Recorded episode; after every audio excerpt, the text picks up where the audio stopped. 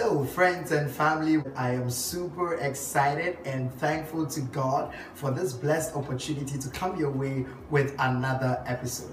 Just before we get into what God has for us today, just take a moment, make sure you share this with a friend, uh, just to let somebody else know about what God is doing and how we are being empowered and uh, receiving the life of God's word here on MTS uh, so that it will be a blessing to somebody else. And in this episode, we're continuing our series on prayer, and I'm talking about the enabling power of prayer. Let's look to God's word in Luke chapter 22 from verse 39 to 44.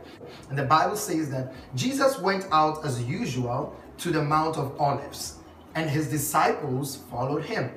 On reaching the place, he said to them, Pray that you will not fall into temptation. He withdrew a, about a stone throw beyond them, knelt down, and prayed, Father, if you are willing, take this cup from me. Yet not as I will, but yours be done. An angel from heaven appeared to him and strengthened him. And being in anguish, he prayed further, more earnestly, and his sweat was like drops of blood falling to the ground. The enabling power of prayer. Now, prayer is unique in the sense that it aligns us with God's order, as we've previously learned from previous episodes on prayer, on how powerful prayer is in bringing us in alignment um, with God's will for our lives. One of the powerful benefits that we receive when we pray is that prayer in itself releases a supernatural enablement to the child of God. That means that prayer itself has the intrinsic value uh, of releasing supernatural virtue virtues uh, to the believer to stand strong in the faith. And so uh, in, in Jesus' ministry, he was consistent in his prayer. Uh, but at this point, in the passage that we're just reading about, the Bible says that Jesus went to the Mount of Olives, which we call Gethsemane, right? And there he prayed. He prayed in anticipation of fulfilling the great purpose for which he was revealed in the flesh, that is to die. Now, now the Bible talks to us about you know how important it is for Jesus to go into that place to pray. Because you know as naturally as Jesus is and supernaturally as he was endowed he needed to wrestle with the reality of his death in his humanity. Now nobody wants to die. Everybody wants to live to continue to fulfill the purpose of God right? But God's purpose for Jesus was that he dies so that the penalty for sin will be fully paid for. So you can imagine the kind of wrestle Jesus was going through in his body. Although he spiritually knew that I have to fulfill my Father's will, yet he needed to wrestle with the truth in his body that he needed to lay it down as a means of gaining the victory. And so, and so you understand why Jesus went into Gethsemane and he was empowered. The Spirit of God enabled him to, to, to go into that space to meet with God so that he will receive that supernatural enablement. He will receive that supernatural ability to fulfill the purpose for his life. That is to die. Wow. When we come to a place of prayer, it's always in alignment with God's order for us. But the truth is, how can we walk through it unless He enables us?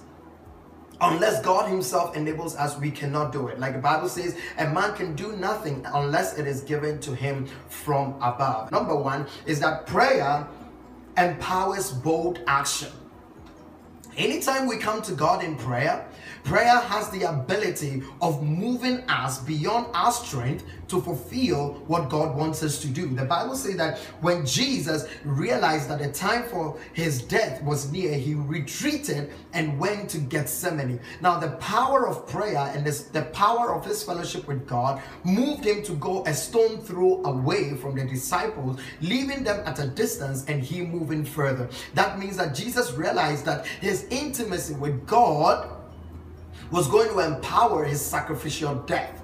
And so he withdrew about a stone throw beyond the disciples, and there he knelt down and prayed. Now he went into Gethsemane to pray, but he moved a little further because he realized that the power of the Spirit made available to him will empower him to take this bold action in the presence of God and, and to fulfill the task of his uh, purpose. Listen, prayer empowers you to take bold action. Anytime you go into the presence of God and you receive revelation, insight, and you, all of a sudden it's like strength comes on you to do what you can't naturally do. And that is what prayer does. It empowers you to take a stand for the Lord. It empowers you to receive the benefit of your salvation. Remember when the apostles were in the upper room in Acts chapter 2 and they, they had prayed, anticipating the outpouring of the Holy Spirit. What happened? The Bible says that when the Spirit of God came upon them, Peter stood up with the 11. That means that Peter came to a point where, having been empowered by prayer, and the move of the Spirit upon him, he couldn't resist to stand out. When you pray, you are empowered in bold action. Number two is that prayer provokes heavenly order. The Bible says that Jesus went into the presence of the Spirit, and then while he was praying in Gethsemane, he said, Father, if you are willing, take this cup from me, yet not my will, but yours be done.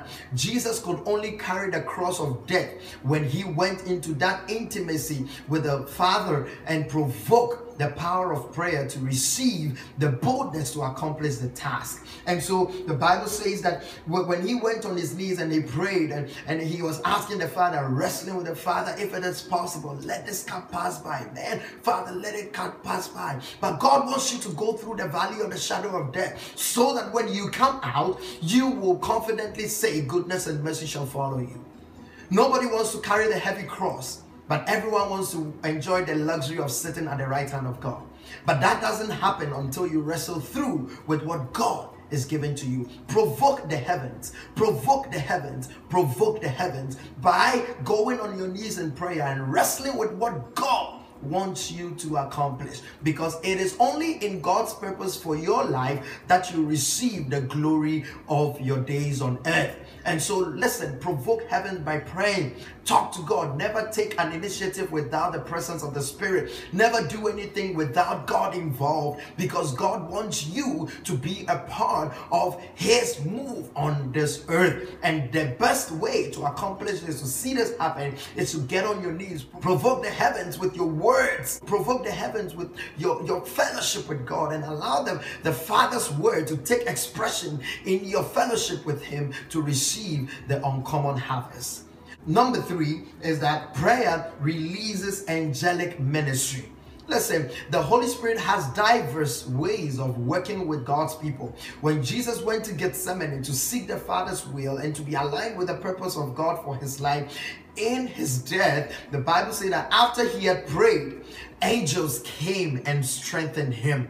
Wow, wow, wow. Listen, you receive a supernatural enabling, you receive a supernatural, you know, um, impartation from God that aids you to accomplish what God wants you to do. So, child of God, when you go on your knees, you are pleading the Father's will and the Father's direction to take precedence over your decision so that you can make manifest His purpose for your life. And so, don't be afraid to get on your knees, talk to God because God is ready to align all resources to lead you to accomplish the task of His purpose. And so today I want you to know that as you fellowship with God deeply in prayer, in worship, as you come to Him, you know, uh, requesting Him of that which you see Him do and wanting to do in your life, you are empowered to take bold action in that which you cannot do in yourself. There is a, a, a heavenly provocation in your favor, and also the prayer that releases angelic ministry for you. So that which you cannot do, God will send people ahead of you. That which you cannot discover on your own, the Spirit of life will make you aware and give you that resource to advance His cause. In the ministry of Jesus, angels came and aided him, releasing strength, supporting him, and giving him the resilience to stand. I pray for you today that as you continue with all your endeavors, may the Spirit of the Lord enable you with His strength. May the power of the Holy Ghost come upon you in the areas that you're weak. May the spirit of life quicken you and make your mortal body strong, make your mind so strong so that you'll be able to accomplish the task for which God has called you. This is my prayer for you that as you engage with the Spirit of God, getting on your knees in prayer, seeking the face of God, listen, God deploys resources to take you to that destination. And it's my prayer that as you continue in fellowship with the Spirit of God, He will enable you with the power of His presence